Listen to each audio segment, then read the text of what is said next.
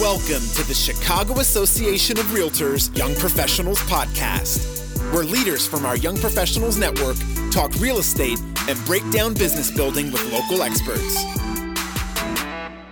All right, welcome back, everyone. Today uh, with us, we have Mike Opyd and uh, Tyrone Green. Um, we are going to be focusing on the importance of agents creating brand identity in consumers and congested minds. Um, so, really, this is going to be a conversation about brand building and what agents can do to stand out. Um, with us, Mike is a principal and owner and real estate broker at Remax Next and has been in the business since 2008. Uh, as recently as 2017, Mike opened up Remax Next and has been focusing on helping his team over 40 agents ever since. Mike, thanks again for uh, being a part of this. How you doing? Great, Quentin. Thanks for having me on board, man. I'm excited to be here. Yeah, Tyrone, how you doing, man? I'm doing good. What's going on, Quentin? Hey, what's going on, Mike? Hey, Tyrone. Cool. Um, so why don't we just go and get uh, right into the middle of everything? Mike, why don't you tell us a little about yourself, how long you've been in the business, uh, when did you get started, and what sort of made you choose this career path? Yeah, no, I appreciate it, man. So, uh, yeah, I so I grew up in the south suburbs of Chicago. Um, I had a you know, family down there. I got mother, father, brother, uh, and then uh, did the whole college thing played a lot of hockey growing up. And uh, when I graduated college, I ended up moving out to Boston for a couple years. Uh, I tried doing the corporate America thing. It was kind of my mom's dream. That's you know the world the baby boomers came up in. It's all about corporate. So I did that for a couple years, but quickly realized that's not something I'm really that interested in. And uh, I was out there during the housing market crash, and I worked actually for a company that was part of the bailout. And uh, it got to the point where I just knew I didn't want to be in corporate America. So in 2008, I quit my job in the worst economy this country's ever seen. Um, I had a couple thousand dollars to my name, uh, an 03 Honda Civic, and uh, some stuff that I packed up, and I drove home with no job, no potential for anything on the horizon. And I really, you know, I've always been a finance guy. I love numbers. So I called my cousin up who's a realtor and I was just like, hey, you know, talk to me about investing in real estate. I was broke, obviously, but just general questions. And like 30 minutes later, completely hooked on real estate. Loved it. I, I knew right there that's what I wanted to jump into. So in 08, got my license, joined up with her, and uh, and started in the industry. And you know, it, it was definitely rough first going, you know, brand new agent. The market sucked, obviously, during that time. Nobody was really buying. And, you know, if anyone was selling, it was distressed property and probably yeah. not a great thing to get to get into. So, um, but I will say, I will remember like, you know, there was one moment, like we all have like moments in our lives that mm-hmm. just like kind of stand out. And when you know that there's something that's just going to drive you and push you. And, uh, it's funny. I remember my first month in the industry. I was at my desk in my parents' house and I was working on something. And I remember my mom like came in the door and she was like, "Hey, you're gonna get a job." And I, I turned around, I kind of looked at her, and I was like, "I have a job. I'm a realtor." And she's like, "You don't have an effing job," and walked out. And like from ever since that moment, I've just been on like hyperdrive to completely prove her wrong and it's pretty much pushed me to where I am today. Yeah. Well, I mean, it sounds like uh, you, should, you should be thanking your mom, man. It sounds like it worked out pretty well. I yeah, I had a real heart to heart with her. Yeah. Uh, at one point, and uh, and she couldn't be prouder now. But it was it was just some one of those things that in life, some things like that happen. When you recognize it, you could take that and use it as fuel and just yep. push yourself to whatever like you know peaks you want to be at. For sure. Yeah. I mean, it's tough too. I mean, looking back, you know, I, I was never, I've been in the business since, uh, God, summer of 16 was when I got in here. Um, and I, yeah, I was fresh out of college, but, you know, a lot of people I talked to who got in and experienced the, you know, the crash and coming in between those years of, you know, what, just 2011, I guess things started to pick back up, or sorry, 2007 to around 2011 when things started to kind of pick back up. You make it through that, you know, you're golden. You've seen some of the worst markets. If you could find a way to navigate that and, and find ways to be successful there, you can be successful in any market. Yeah, you really can. I mean, that's the, the first year I try like uh, I contribute a lot to where I am today to those first couple years because it was I had nothing but time And like any new agent, more often than not, has nothing but time. Like that's when you educate yourself. So yeah. I knew I wanted to sell in the city. I, I, knew I wanted to just like learn. Like I'm, I just I'm a sponge. I like to absorb. I read a ton. So I just set out to just learn as much as I could. And those first few years, like it was just millions and millions of questions. People got annoyed with me because I would ask constant questions about stuff. I drove drove all around the city. I learned neighborhoods. I learned areas. I dove into the MLS like hardcore and just like I need to know the prices of areas, the prices of different buildings, like what does a 2-2 sell for in River North compared to the South Loop? And I just went crazy basically and just educated the heck out of myself because I had nothing but time. And uh, and then you know just kind of as the market got better and and as I did things right in the background of marketing to my database and whatnot, business started coming in. And by that point, I I knew more than pretty much anyone else at that time. At least I like to think so. And uh, and it helped just propel me to start doing deals, start getting business flowing, and it's just kind of been you know, kind of just rolling since then. Pretty good, pretty good. So, Mike, what exactly is branding in your eyes, and how is it different from marketing and advertising? So let me let me start with this for both of you guys. And Tyrone, oh, yeah. you've probably heard me say this before. So if I ask you to name a pop or soda company, what's the first one you think of? Coke. Pepsi. All right. So, and what's the second one you think of? Oh God, yeah, Coke and Pepsi, right? Right. What's the third? Um, Sunkist, maybe, probably owned by either Coke or Pepsi. Seven Up. All right. right. So you ask what branding is. When you guys each mentioned a brand, that's what branding does. I do this test with every realtor. I've done it to Tyrone too. So the uh-huh. bro, the way what branding is is implementing your name, your logo if you have, or whatever in people's minds, so that you are that Coke or Pepsi. Because statistically, people know three agents. They can name three agents if they hear the word real estate. If you're not Coke or Pepsi, and you're Sunkist or maybe even Dr Pepper, like you're not going to get the call. So what branding is is is trying to fit who you are into these people's brains. And the way our brains work is that like you could almost think of it as like an IKEA warehouse. That's like the best terminology I found for this or analogy. And there's just rows and rows and rows of different stuff, right? It's completely organized. Like that's how our brains are. So anytime something happens in our life, our brains like will stick it in one of those rows in a compartment. And then when something triggers it, like if you are if you get like a nice warm breeze, you might think of like, oh, that time you were in the Bahamas. Like that's how our brains work because there's just yeah. there's just so much information coming at us at one time. So so what you're trying to do in consumers' minds and, and especially in, in clients' minds is is fit into fit real estate and your name together in their minds so that when you when they hear real estate or see real estate they think real estate you're the very first person they think about.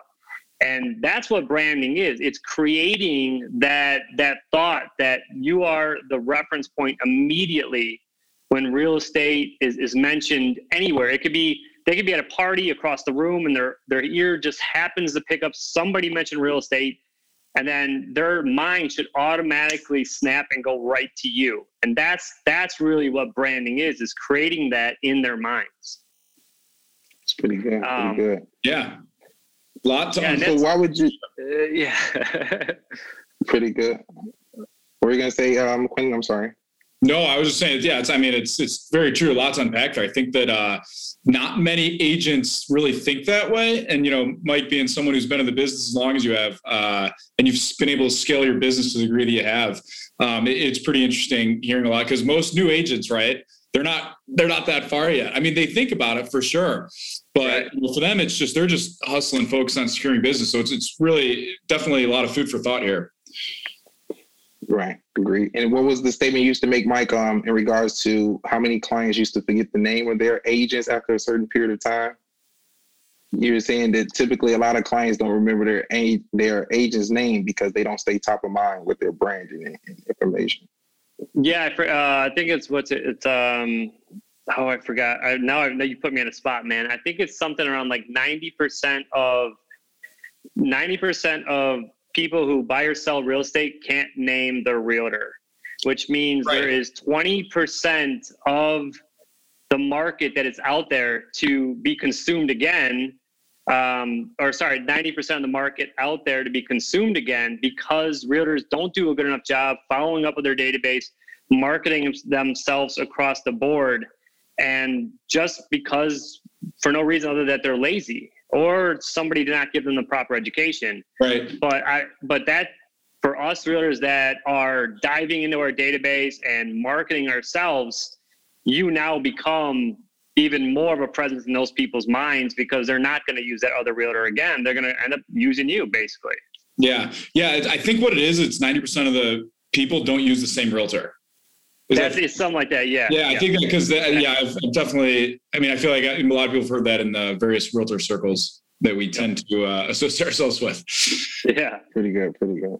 So you kind of touched on it a little bit, but ultimately, what are some more tips you would say um, as to why is branding so important for agents and what they can do personally to stand out?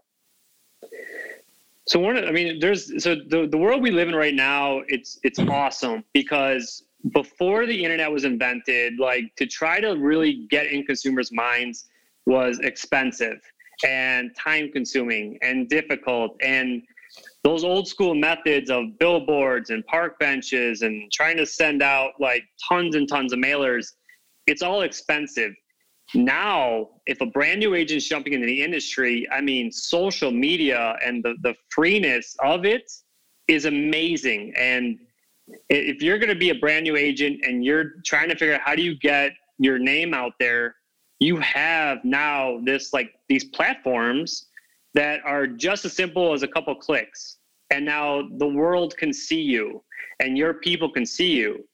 And that's that's really the one of the best tricks that you know people need to understand is like if you if you're not on social media and you're a realtor you are missing out an insane amount of business that is just it's there for the taking.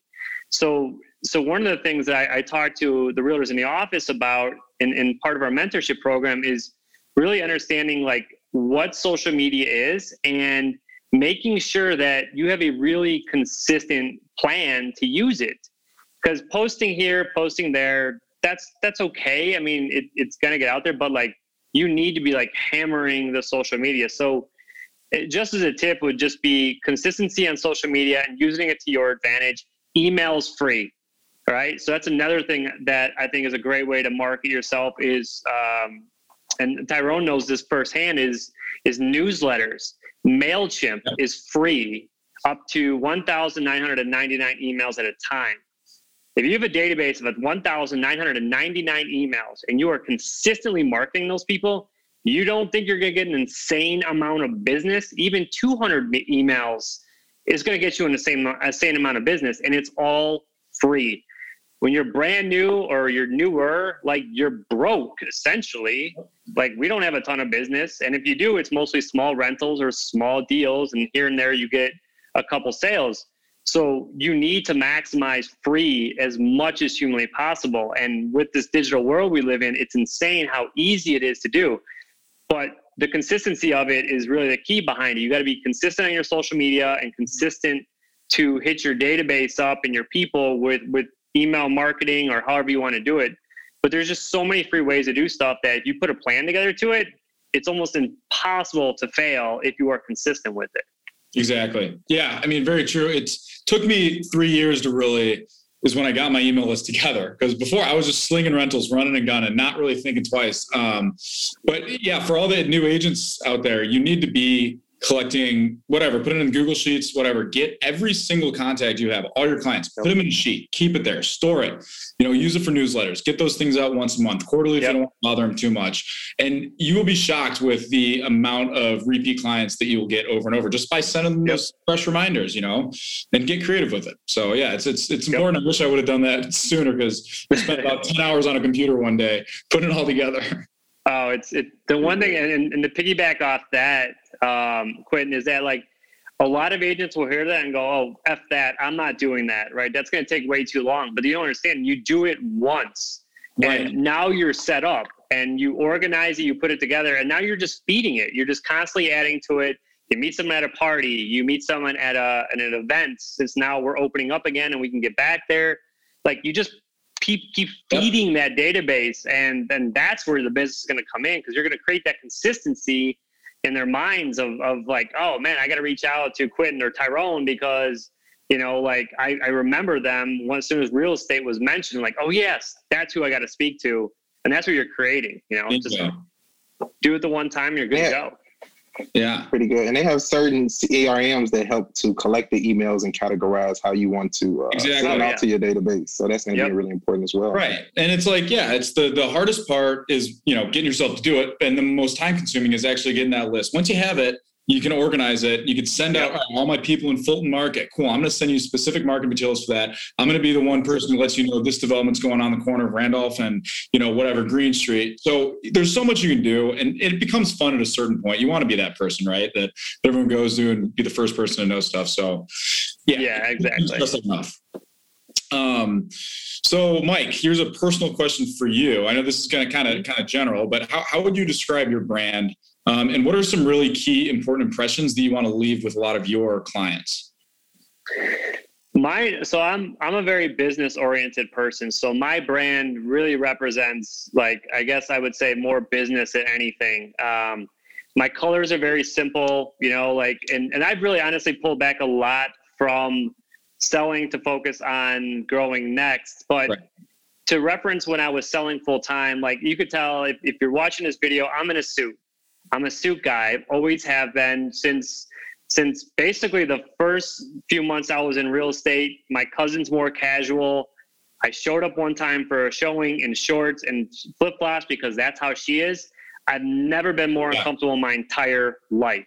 And from that day forward, I've always been in suits, and that's just that's who I am. So it's a, definitely a more formal, um, type of brand, right? Like I don't I don't have any crazy colors or anything like that. Like it's very simple, very basic, um, to the point. So I guess like I guess business formal would be it, sure. but at the same time, like if you're watching this video, I don't have a tie on, right? So like it's not so so so formal at the same time, but it's it's very much designed so that like people understand that they're going to get someone who's who's very professional, very on top of things, very yeah. organized you know, and and it's going to dress the part so that when they are around me and we're talking, the the the it's all about that like experience you're creating with them. And when you are suited up or you're dressed up, they're going to look at you as more of an authority figure. And we tend to listen to people for the most part, generally, who are you know kind of more in that business mindset when it comes to this in real estate.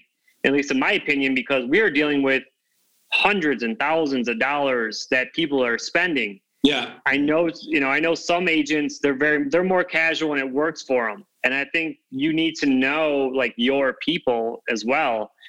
Um, but I guess long, long-winded answer. It's my brand's a lot more of a formal brand, I guess, business-like than than anything else. And that's you'll see that in my emails, my email signature, any marketing materials I do, any social media stuff I do it's all the same stuff. It's very consistent, very on point, you know, and very targeted so that the people that I'm marketing to see the same message over and over and over. And then that consistency consistency is created in the branding itself. Yeah. Yeah, that's a, that brings me to a good point. And Tyrone, I'm going to jump around a little bit here. Um, so, you know, one question that I had was, is the suit dead? Obviously, it's not. You know, we got you in a suit, but you know, I guess you, you already kind of mentioned the importance of an agent's attire, um, and so I guess to dig a little bit deeper there, um, you know, how not all agents are going to be wearing suits. You have some, you know, some agents who would be wearing suit and ties. Personally, I I, I feel a little stressed out when I'm dealing with suit and ties. Per, that's just me personally. Like I, if I'm at yeah. shows, right, I'm, I'm typically in slacks and I'm wearing a blazer, um, or you know, I'll throw in a collared shirt, go vest. Uh, that's just the way I feel. So I guess tell me a little bit more about like the role that that should play. Do you require agents to be wearing a suit? Um, you know, is is there a way to I guess still have that professional presence maybe if people really don't want to wear the suits? Yeah, totally. So to answer your question, no. Like our office, the agents are like we we really are all about agents being themselves and growing their yeah. brand. So what I always tell them is, you know, what are you the most comfortable in? Right. Like whatever that is, if it is suits or if it's slacks and a blazer, or maybe you are a person that's going to wear shorts, right? The one thing about what we do is we are helping people make the biggest financial decision in their lives. So at all times, we have to be on point because they are looking at us as the professionals and and relying on our knowledge, our experience to help them with this massive decision. If you are ever uncomfortable, and we've all been in uncomfortable environments, whether it's it's because you were wearing something no one else was, or you stepped into somewhere that you just felt uncomfortable, you could just see like you tense up. You know, you kind of like crawl up a little bit inside. You feel nervous. You right. start sweating, and and then all of a sudden you're like, you're not really operating at, like your brain's not operating at full capacity. So you start talking, but like, what the heck are you saying sometimes? And then we're like, why did I just say that? And yeah. so, so what I tell people is, you know, look inside, see what you're the most comfortable in, because that's what's going to make you the best agent because you're going to you're going to be operating at full capacity to help your clients out and if it's in shorts and or if it's in slacks and a blazer it doesn't make a difference. It really doesn't because you could look across the board and there's agents that wear all different types of clothes and there's all different types of them are successful. Yeah. You know, the thing is, is knowing who your database is, knowing who your people are, um, being comfortable around those people in what you're wearing. And then when you are that, there's a confident level, a confidence level that just comes out from you, especially when you're talking from knowledge and these people hear that and they're like, dang, like this, this dude or this this lady knows what she's saying. So like that's where the whole like attire kind of comes into play. Like it's whatever's best for you that's gonna make you the best agent. Stick with that. If you're not a suit person, as soon as you put it on, you're gonna feel weird. And yeah. that's why when I referenced the shorts thing earlier, is it's like I I, I, seriously, I still like I I pictured put myself in that moment before, um, and I just like, man, I just even thinking about it makes me kind of crawl inside mm-hmm. and feel uncomfortable. Right. And you know, so it's yeah, so just wear whatever is going to make you the best agent. It doesn't, but I mean, within reason, don't go out there with shredded stuff up and yeah. you know, assless chaps or something. Yeah, yeah. No, it's uh it's a good point. And I think also what you mentioned, which is know your audience, right? And so like one thing you know, it depends on who I'm with. If I get the feeling, you know, someone's pretty formal, I, you know, I'm suiting up and I, I, probably won't wear a tie. I'm suiting up. If I'm, you know, showing stuff out in Logan Square, right, and we're looking at rentals or something like that, I'll probably take it a little easier because, um, you know, it just depends on the audience you're, you're catering. Yep. We're chameleons, man. I mean, we talk to hundreds of people a day. Yep. So, yep. you know, you just gotta, gotta have that, you know, emotional intelligence, I guess. And so, yeah. Yeah. Knowing, so you know, which, knowing your, knowing your clients is one of the most important things you could do. Yeah. Um, because I've, I, have i have and it's it doesn't matter the price point too. I definitely want to reference that because some people think that because you are working with someone who's in a million dollar budget, that you need to that you need to like dress to the nines, put the Armani suit on, shine the shoes. I will tell you, like I, I have I've had clients that are that are billionaires and yeah they are the most casual people ever. And yeah. I get questioned by the listing agent when my client shows up. He's like, that dude's got money? And like oh yeah more than you could ever imagine. And he's in a sweatshirt. He's in beat up like nikes and jeans. You're kind of looking at him like yep that could buy you that guy could buy you 100 times over but he's chilled out. He doesn't care what i'm wearing. Yeah who's he trying right? to like exactly. So it's like you just never know who like how these people are going to be. So you got to get to kind of know them a little bit and understand yeah. them and then just still be yourself and dress your own part for no matter who the audience is. But you start like when it comes to those like knowing a client you just you then you'll basically maneuver how you speak to them and how you talk to them so the, exactly. the clothes don't make a difference. It's just you know being a chameleon like you said quentin and just knowing how to speak to those type of clients is, is really what the difference is with it not clothes at all. For sure. Pretty good so speaking about, you know, your clients and potential clients, how would you say that how does your brand in particular uh, particular integrate with your social media presence? I think they're all tied together. You know, I think there really is a, the social media is I think it's like people like to think of it as more of a a mystery than it really is. Like you're how you are as a person, how you dress, how your brand is, it's all going to be represented on what you post because it's all public. So if you are, you know, if if you are a party person, you got to know if you're posting, you know, pictures of you doing keg stands, people are going to see this. And the world we live in right now is all everyone goes and searches for us. They do Google searches and our social media pops up really really high on SEO. So they're going to see stuff, and we, more often than not, have public, you know, profiles. So, so everything you are and what everything you post needs to be very consistent. So, you know, I'm, I'm honestly, I, I've talked to Tyrone about this. I'm not the best social media person. I'm working on it to, to get better and post more consistency yeah. consistently. But if you see what I post, it's it's very like strategic and then like I post it in such a way that it's always representing myself my brand. You know, I don't, if I go out with friends, I'm not posting drunk photos. Um, if I'm, you know, with yeah. family, maybe I'm not posting family photo type stuff. Like, um, I got some agreements with my wife because of her job that we don't post stuff about her or the kids or stuff like that. So, so anything I post is it's very much just very simple, very basic because that's my brand, right? I like I don't overcomplicate things because I try to simplify everything for anyone. So if you're trying to figure out what your message needs to be on social media, it needs to be you and and like how you are as a person. If you're faking it on there, people are going to see it. They're going to see through it. We're not stupid. You know, like with filters and everything else now on social media, it's easy to glorify your life when behind the scenes it's not really like that and people are going to see it. So the more authentic you can be in person and on social media and let those two things parallel each other then your clients are going to see that and you should be friending your clients once you close at least and they're going to consistently get that same message that they got from you when they were working with you. So there's no change in it. It's that consistency of being you being yourself on social media yourself in person. And it, that's the same thing as talking the same way you know dressing the, the, the same way you know posting photos that are representing you you know and, and how you want your brand to brand to be seen.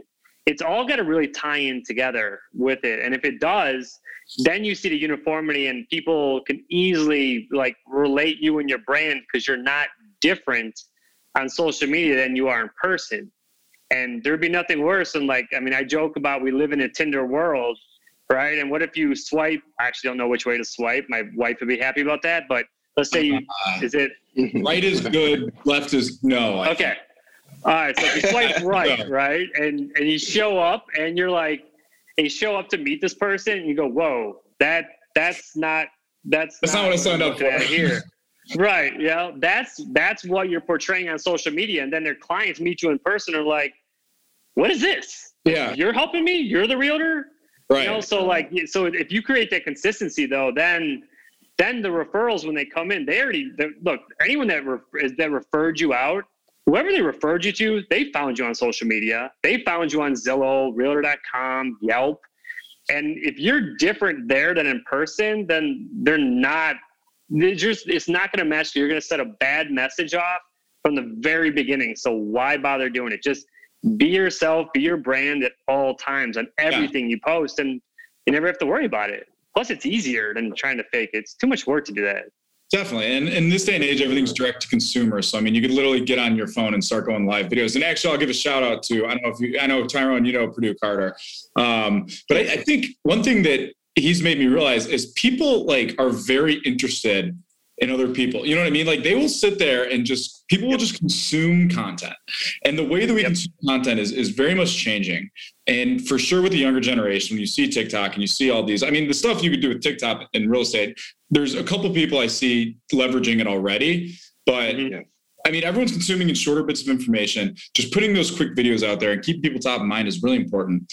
Um, but another thing that I kind of wanted to piggyback off of this, Mike. So with the the branding and putting your your information out there direct to consumer do you, is there a line like is there ever too much content that you could put out there because I, I, know some people who who definitely you know and I, I guess i'm not the best example because i'm in real estate so like when i go on social media i don't i want to see what other people are doing to make sure that you know that I'm doing everything I can for my brand. But a lot of times I just skip through it, so I'm not a good like test on it. But can you ever do too much to the point where you're like annoying people? Uh, no, and I'll tell you exactly why I'm saying no with such like emphasis. So yeah, the way the way social media uh, platforms work, it's all based off algorithm. So Facebook, Instagram, which obviously Facebook owns Instagram, those are the two biggest platforms, right? LinkedIn, well, I'll just touch on that really quick because LinkedIn's a business profile. So you're not going to post the same stuff there. That, that's a lot more just business type stuff. But where we consume most of our content with, with social media is on Facebook and Instagram. Facebook's Facebook survived, and um, Tom from MySpace, although he got filthy rich, like MySpace failed because Tom didn't spend enough time on user experience. Facebook and Zuckerberg, they emphasize user experience more than anything, and their algorithms are all built yeah. so that so that everyone that you are seeing their stuff is the people that you interact with. So the people whose profiles you like photos on, you comment on, you share stuff with, right?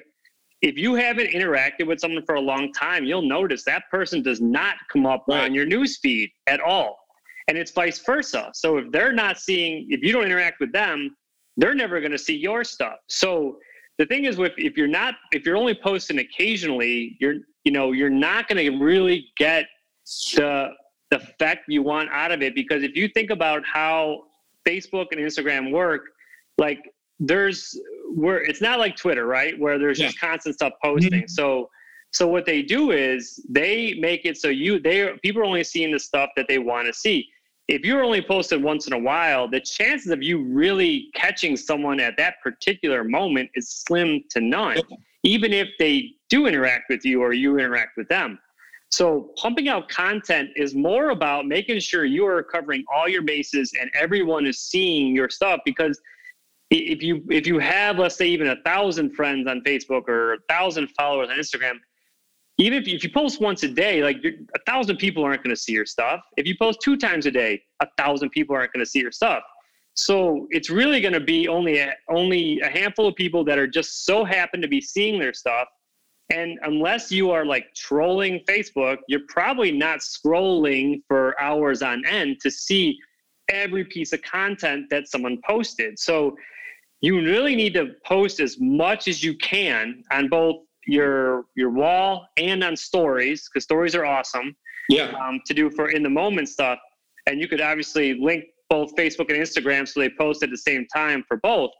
But the more content you put out there, the more chances people see your stuff and they'll like your stuff and they'll comment on it. But they're going to have your stuff intermixed with everyone else that they know, that they are commenting on, that they are liking. And your stuff's only really going to show up with the amount of times they're interacting with you. So, like, if it's like, let's say they have five friends, right? And four of them are their family that they're constantly posting on, they're constantly liking, they're sharing their stuff, and then they see your stuff as well, but they don't have that same amount of interaction. Your stuff's not going to show up as much as the family members. So it's, that's why you got to pump out more and more and more content. And it could be as simple as you're on a showing, you snap a photo of a kitchen, or you post something on a story really quick. I mean, those things only last 24 hours, but yeah. they get a lot of interaction with them. Um, but the, the important thing to mention, though, is about the algorithms is that Facebook's algorithms don't work uh, if you only post on stories. It's got to be posting on your wall to really get the algorithms to pick up.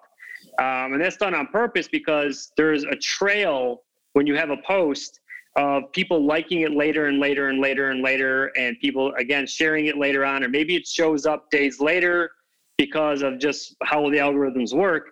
Stories only last 24 hours, so that's not possible to do. So the algorithms don't pick up the same content uh, with stories. So that's why posting multiple times on your wall will have a much greater effect, and people will see your stuff um, than if you're just putting a story out there. So it's just it's not the most difficult thing to do, but enough, not enough agents are really getting enough content out there to make it worthwhile. On top of that, there's this debate that I have with people between do I do a Facebook business page yes, or a Facebook page? Yes. So if you have a team, uh, a couple things. There's two way, two reasons in my mind to have a business page. One, you have a team because with teams you need to promote the group and everything that goes into that team and group, right? So there's a reason to have a business page because yes, you are a business, but like individually, but when you're a team or a group, you have an entity that needs to be promoted, right? Because that that makes just a lot of sense because you got to promote your other agents and blah blah blah. Right. Secondly, if you have an idea that you want to uh, spend money on Facebook ads, which is starting to get more expensive, but if you actually know what you're doing, could be very effective. You'd have to have a Facebook business page in order to do this. Um, so right. Those are the only two reasons in my mind to ever have a business page. Because if you decide to start a business page and you look at like let's say you have like uh, Quinn, I'm going to put you on the spot. How many friends do you have on Facebook? Uh, I don't know, like two thousand. Okay, so you have two thousand people that you've spent this entire time friending, who are seeing your stuff over and over and over and over and over. They comment, they like, they're, they're seeing your content. If you start a business page, you have to try to get 2,000 people right. to now like your business page to ever see anything you post why waste the time to do that when it makes no sense if you have 2,000 people's attention already? Why recreate what's already been created? And a lot of agents will do this. They'll they'll create a business pro a business page because they feel like they need to, and then they'll end up sharing any of their posts there on their personal page. Yeah, and I, I do. I, it makes I, it makes no sense. It makes zero sense to yeah. do that. You're you're spending time unnecessarily that you could be spending on your database or with a client or making calls or something else, you know, prospecting. Yeah. And then so if you so so you don't really need a business page in, initially, basically. You know, when you get to that level, right. get one then. That makes sense because then you're also getting cross sharing from other people in your group sharing that stuff as well. Plus, I mean, we get, I mean, stupid amount of notifications a day and how many people are asking you to like their page and then like you forget half the time and all of a sudden right. you scroll through your notifications from two months ago and then there's some you know somebody trying to get you to like their page whatever it is like we don't see notifications anymore because yeah. of just how much we get nowadays so so what you do is just you know this is good advice for any new agent or any agent just stick with the the regular page but the secret is you got to intermix personal and business. Because if it's just business, people are going to get bored out of their minds seeing that crap, and they're not to they're not going to engage anymore, right? Like, oh, he's got a new listing. Congratulations, awesome! I got that email yesterday, anyways, in his newsletter. But the thing is, with personal posts, they are relatable. Like the only people that are going to like your you know listing are your family, close friends, and maybe some realtors it's not relatable. If you post something about like I'm going golfing, right? Like, you know, you hit the links with some buddies and you post yeah. something about that. Or like Tyrone does a fantastic job, you know, talking about his daughter Winter and, and posting about that. Like those those posts, if you ever just look at the, the most engagement you get on any post, it's always the personal stuff. Yes. And what's so important is that when you do that and you got all that interaction happening with these personal posts, that algorithm kicks into overdrive so that when it so that now they're like oh my god all these people are loving this post so first of all it's going to show up more without you ever having to boost it because you can't boost a personal post but now all those people are interacting with that the algorithm picks that up so when you do post that listing that just closed that just sold whatever now those people are going to see it. And that's how the algorithm works. So you have to intermix both because people honestly like you said like you know we we love seeing people's lives unfold yeah. on social media. If you're posting personal stuff like you're always going to get more engagement and the algorithm will pick up on that and then all of a sudden now your real estate stuff will show up to them more and maybe they don't like that stuff as much but it sees it and then if you want to piggyback off branding there's your brand over and over and over hitting these people up on social media and they're like, dang, I got to reach out to Quinn. I got to reach out to Tyrone. Um, you know, and real estate triggers in their mind, and maybe it makes them think of like, oh yeah, I forgot. I, you know, we're considering selling in six months, or oh, my brother was thinking about listing. I got to put them in touch with with Quentin or Tyrone. You know, Yeah. so so that's where the the intermixing of it, like if you do it properly, like it could have massive effects for your business overall. Yeah, that's the so this is a very debated topic. I feel like in I mean posting in general, any business that you're doing, is there too much? And that is hands down the best answer I have ever heard of it. It's something I never really thought of. Is it's true. It's it's the algorithm, right?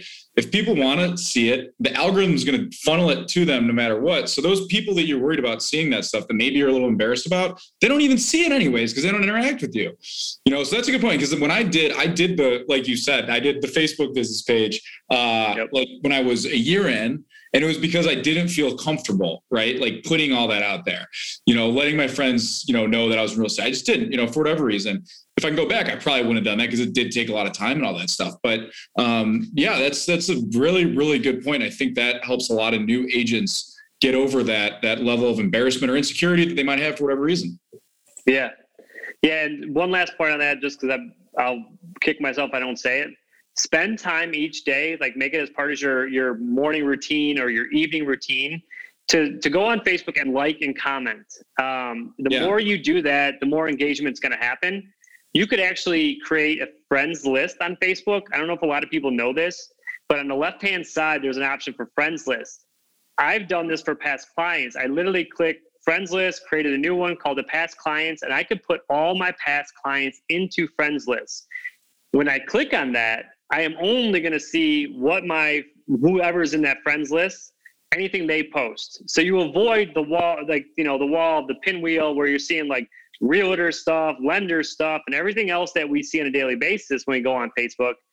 You could skip all that and go right to the people you really want to focus on, Yeah. and then you could just like, like, like, like, comment, hat, you know, like Yeah. congratulations, this is awesome, you know, cute photo, you know, whatever.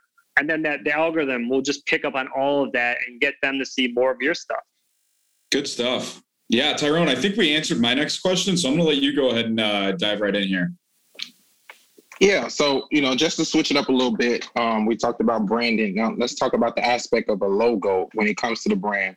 Um, so how important would you consider the logo when it comes to brand? And then personally, with your logo, did you hire a consultant or a graphic designer or marketing expert to create your own visual visual brand identity? Yeah, Yeah, so I I think brand I think logos have a great place in branding. Like a lot of agents have them. Um, the thing about logos is, um, well, first of all, no, I didn't. I didn't create. I, I had. I just created mine on Canva. It's a very simple mo. I wish I had some cool initials that I could like do awesome Yeah, right. stuff with. Yeah. I don't. Tyrone's got some. Tyrone's initials are cool. Like he's got this cool branding. Like mo don't really do much. I've tried. I've talked to graphic designers. It sucked. So I just like, all right, I'll make it on Canva. Very simple, right? But the thing with the logo is it's it's got to be a couple things. One, it's got to be what I call dudable. And what I mean by that is if you look at the most successful brands for the most part, Nike, the swoosh, how many of us sat there and drew that stupid little thing, whatever the heck that thing is, on our board, on our papers in school, or our spirals, our notebooks? Like that little simple thing is the easiest thing to draw. Tesla, the T, not very difficult Yeah. to draw. An apple is a freaking apple, right? Like so, you could anyone could draw an apple. Those are the two, three of the biggest brands in the world right there, and they they have the most simplest logos. Adidas, three lines, right? A Puma is just a Puma. So if you look at the history of, of logos, simpler the better. And then on top of that, color scheme needs to be very, very simple and consistent. If you have a simple logo, but you got 36 colors in it, like it, it's hard to do Yeah. stuff with that. Right. So I always say stick to one or two colors, be consistent with that. And then it becomes doable. People can can draw your logo. It's very simple to do. It's not overcomplicated. And the, the best part about that is when you have a simple logo and you are consistent with it, it could go on everything very universally. If it's a crazy color and it, it like I don't know, maybe like let's say you got like pink or something like that, it's hard to integrate pink on anything else that's not like white, black, gray. Like Yeah. if you have some brown somewhere, pink and brown don't go together. No. Um, so be strategic with how you you pick your logo. But I think it's a, I, I don't know if it's necessarily important for an agent to have a logo. Right. I think it's a smart idea to have something because you're trying to differentiate yourself from other people. Um, a lot of agents can just use their signature as a logo. You know, it's very simple. If you have a cool signature, you could always just use that too. Like you don't have to really have one. But if you do go the route, you know, again, going back to the, the consistency of it, it needs to be on every single thing you post on social media that's real estate Yeah. related. You know, so make sure it's at the bottom corner down there. Make sure it's on your banner, it's on headers, it's on your email signature, because you're trying to create that logo as associated with you in people's minds.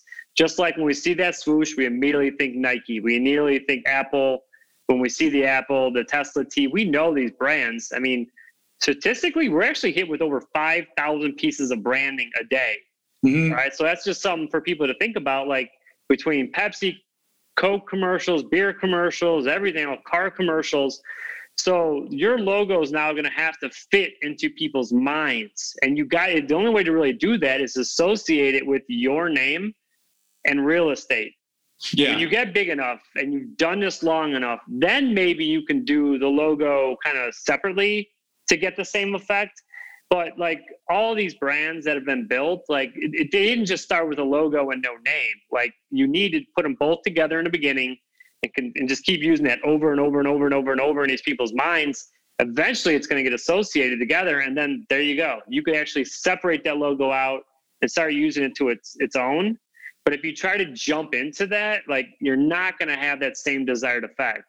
And it doesn't have to have this, you know, a real estate thing on it or anything like that. Like a lot of people feel like they got to have like a key or something. Like it, it's kind of played Yeah. out, you know. Like you don't really need that. Like a house in the background or Yeah. something. You know, like We've all seen it. It's, I mean, it, it, look, if that's your brand, cool, awesome for you. But it's not necessary nowadays because, like, just the way we can get the content pumped out to people, you could quickly associate your logo with real estate and your name just by getting content out constantly to people. Eventually, it's going to trigger in their minds and it's going to be almost programmed in there where they're just going to be like, oh, TG, that's Tyrone, right? Those are his colors. And yeah, you know, and whatnot. So, but it, it does take some time to do it. But sure. I love logos. Um, I, you know, be careful on graphic designers. They're going to charge you a ton. So if you do decide to go that route, one of the things I highly, highly suggest is you pull in all the content of the logos you like, the brands you like. And if you speak to a graphic designer, be like, hey, here's a style I like. Here's what I'm looking for. Give me a couple examples. Because if you let a creative person, uh, like uh, I think a left brain person, I think left is a creative one or right, whichever one it is. I think left is creative. I think That's, left is that's the lefties. The lefties. Yeah, lefties. There you go. Drinks, Tyrone. if you let them go run wild with it, you're gonna get some crazy ass stuff, Yeah. and you're gonna spend money on that, and then they're gonna have to rein them back in. So you kind of gotta like really give them the base before you do anything, and then let them kind of work with you, uh, and then they should be able to create a couple options for you to, to go with. Definitely. Yeah, it's I mean it's a good point. Even when you think about, you know, a lot of real estate companies out there, like the big, you know, tech companies, we all know them. Um, you know, you think like what is Trulia? I don't know what that is. What is what is a Zillow? I don't know what that is. What is right. what you know, what are these? I don't no one knows what they are, but uh they have nothing to do with real estate as far as I know. And they're some of the most you know, uh, top of mind brands you could think of in the industry. So, you know, people can also get creative. It doesn't just have to be like Quentin Green residential, you know, like Right. you know, definitely take don't go overboard, you know, because you could run the risk of it being very tacky and then you don't want to have to rebrand or anything like that. Um, but there, there's so much you can really do there to get creative, I think. Yeah, totally can. Yeah. Um, so you kind of touched on this a little bit, but obviously brands are not something that uh, are going to be established overnight. So what are some small things that, you know, some agents might be able to immediately take away from watching this, uh, this interview, um, some things that they could build into their own brand building strategy, maybe in the next week, month, or whatever. Yeah. So one of the things I that I highly suggest is to do a self-evaluation on a couple different levels. First is just personally, like really dig deep, understand what your brand is, and really fully understand it. Because if you're going to own this thing, if you're going to put the world, put this out for the world to see, you got to own that like inside and know that you're going to be a walking, talking, eating, sleeping, drinking example of this brand.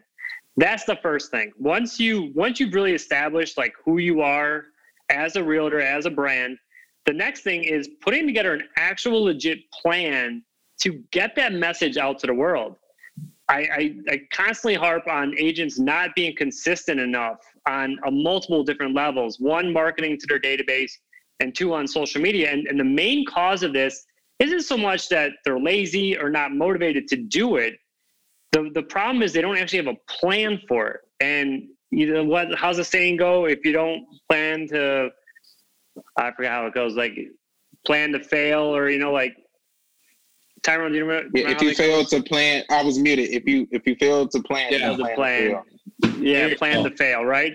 Same yeah, exact thing. Right. So once you understand what your brand is, and and even spend the time to write it out, like you know, like you don't have to have a logo or do anything like that, but just write it out, like you know, like I'm business, you know, I'm business, I'm business casual, right? Like like I'm formal, and just write out a bunch of values and beliefs that you feel your brand is, and then once you do all that then go okay how am i going to get this message out to the world? What's what do i have to do to be consistent to make these people see my brand and write out an entire content plan of how to do this? You could create a simple excel spreadsheet. Hell email me. I'll send you mine. I don't care. Yeah. I'm happy to share that information.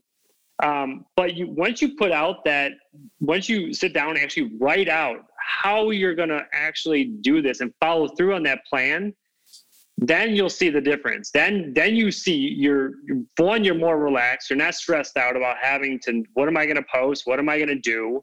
You know, you're not feeling uncomfortable in your own skin. And your social media presence will reflect that, your comfort level and what what the message is you're trying to send out because you're organized, you're structured. And when you see that and you see the consistency of what of people that are doing it successfully, you could see how their business takes off. And then people will see the success happening because you'll be posting about it.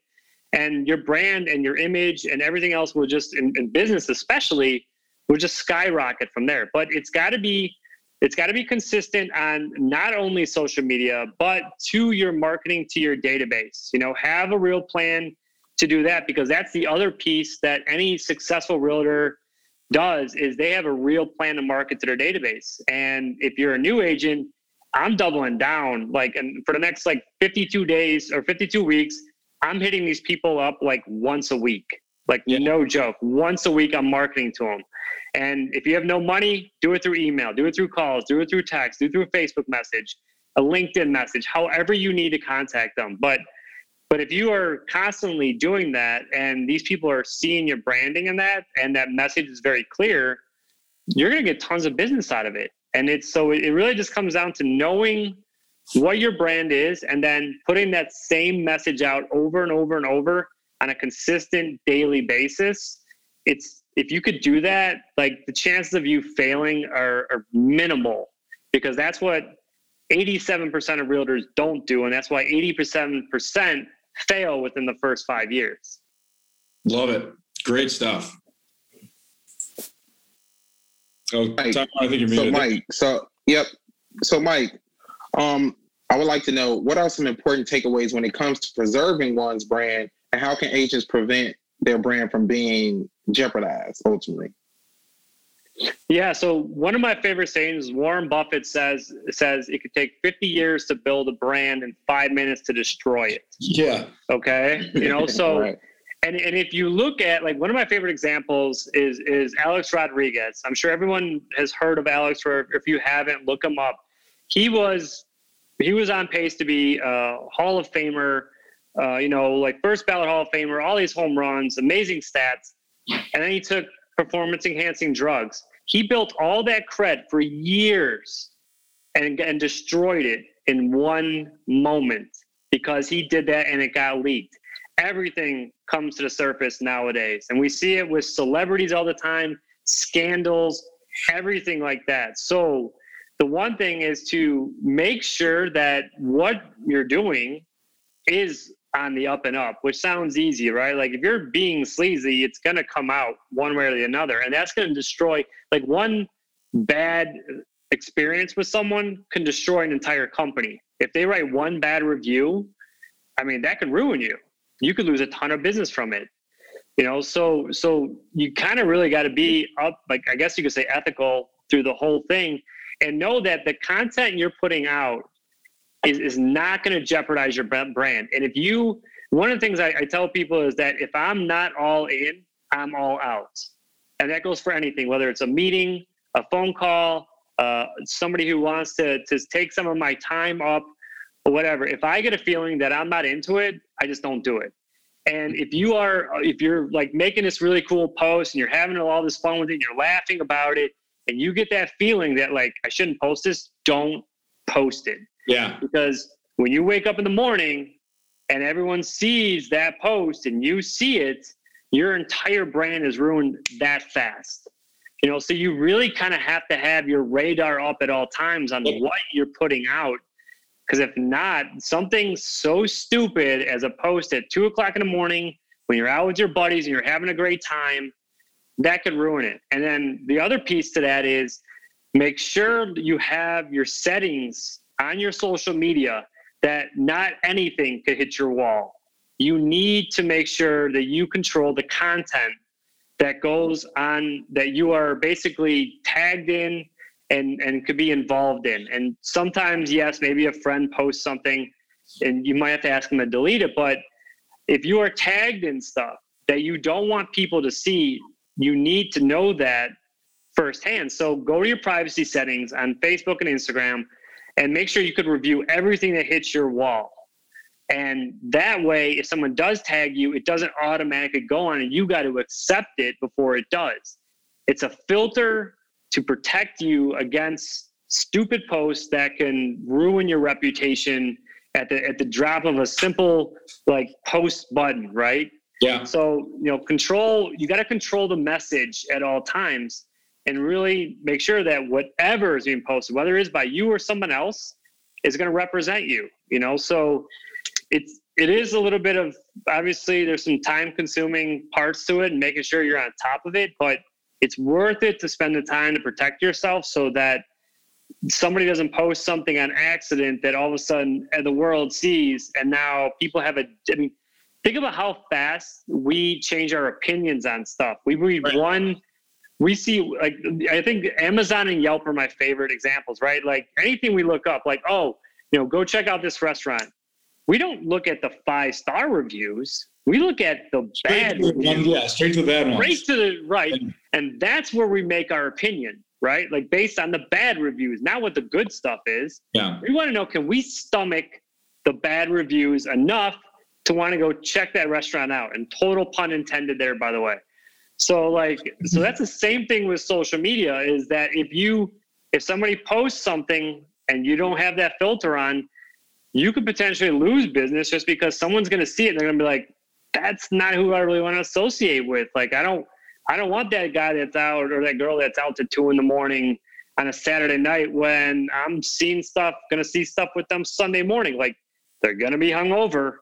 I don't want that type of realtor right? And it, it could be just a random experience. Yeah. Totally random. Maybe it's the one time you went drinking in two years and somebody posts it, that's it.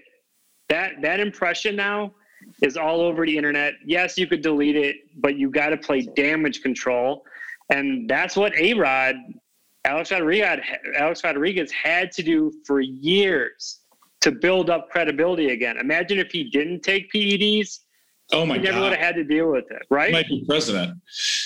Might be. anyone could be nowadays, so Yeah. you never know, or at least governor. Right. Yeah. Right? I mean, if the so I, that's just like it's just you know my PSA, I guess you could say, is just always control the message more than anything. Absolutely. Yeah. And like you said, once it's out there, it seems like it's out there whether you delete it or not. And people screenshot tweets and things so oh, fast. Yeah. God. Oh yeah. Yeah. it's it's and people are and look, we're in a society where we're looking for that crap. That's why like Yes. People Mag, People Magazine, Esquire. How long have those uh, TMZ? Like we want to see the garbage. Like we kind of live it because it makes us feel better a lot of times inside. but someone else is going through some dumb stuff, right? Like, so people are always on the hunt for it and they're gonna see it. They're gonna take a photo and they're gonna send it to their friends. They'll be like, dang, look what Quentin was doing Saturday night. Like, how you guys doing with that home search, right? Like, yeah, it, it can do it. It can happen. Yeah. You know, so just be careful at all times. Wise words. So that um that pretty much concludes the uh, interview portion. And yeah, Mike, really yep. awesome, awesome stuff. I thought that was very, very helpful. I learned a lot. I'm sure a lot of people listening definitely did as well. Uh, but these are some kind of closing questions that we shoot yep. off quickly. So uh, the first one is, what are you doing to feed your brain right now? What kind of books, podcasts, resources would you recommend for our listeners? Yeah. So I'm a I'm a reader. I don't I don't do the podcast thing oh, wow. uh, only because we're yeah, we're in on a cars so much that I don't yeah. I don't really do the podcast thing. I I read. I'm very structured. I think I mentioned in the beginning, and I have routines. So at 11 o'clock, all my stuff goes off. I get no more notifications, and I read uh, from 11 to 11:50 every night. Like I'm. That's how I feed my brain. That's one way. Is that is just always finding. I do. I you can read whatever, right? Like I am a business book type of reader. Like like Tony Robbins has a lot of really good books from for how to handle money to how to understand the inner workings of yourself, right? right. There's books on entrepreneurship. Like what people, what, what realtors really got to understand is we're entrepreneurs.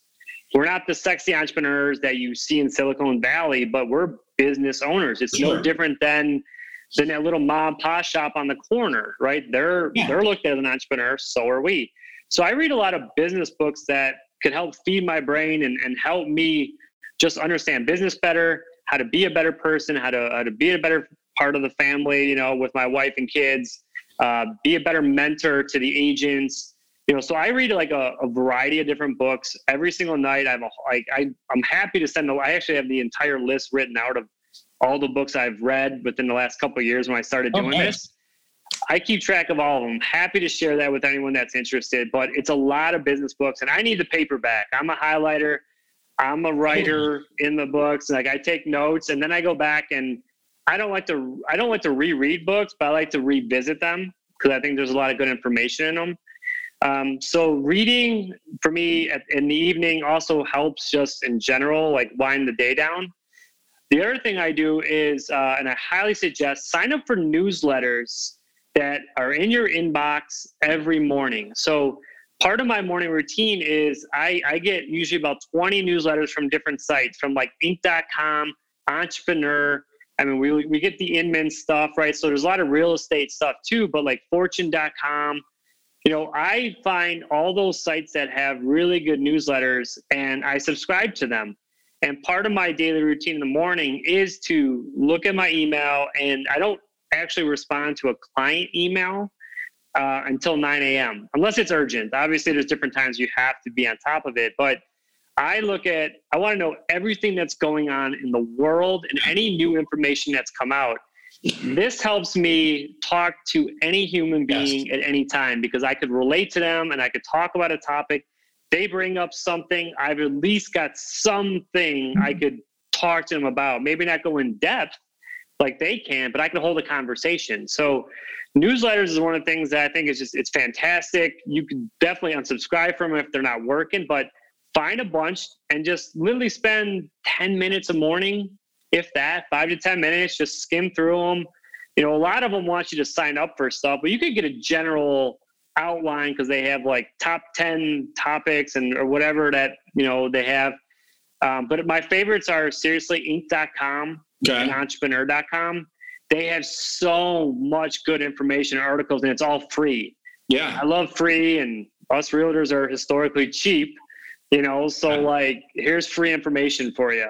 Um, so that that's how I feed my brain, and those those are usually what I'm recommending to people that ask that question. For sure, awesome, awesome uh, answer there. Because I'm the same way. Like I, I tear through Crain's every day. Um, I have the newsletters because, uh, like you said, I want to put as much stuff in my brain as possible. So, because when we're talking with so many people, we need to be able to find ways to keep conversations going. You know, get that new information out there, find ways to relate to people in different ways, and see where the conversations go. So, and that, like you said, that's the exact reason. You know, part of the reason why I do it. So, yeah, that's really important. Yeah. If you're not someone who reads, well, there's no excuse for you to click a button and sign up for newsletter and just read the spark notes of something. You know, it it, it does yeah. help. Sure. It does. Um, Let's see. Second question, Mike. All right. So, favorite thing to do in Chicago, man? You got you got one weekend to impress your uh, friends from LA who've never uh, been to the Midwest before. You want to show them how Chicago you are. What are you What are you doing with them? I know I'm probably gonna disown a lot of people on this, but I'm a Cubs fan, so I'm taking them to a Cubs right. game because yeah. to me, Wrigley Field in 80 degree weather in the in is there's almost like nothing better in my mind. And then I'll probably take them to the beach after that. But yeah, but I'm a Cubs fan, so like to me, sitting in Wrigley is in that neighborhood, that environment, like that. I think that's I've done that many times with friends from out of town, and they anywhere else I've taken them, that's usually the favorite. So got to go with it.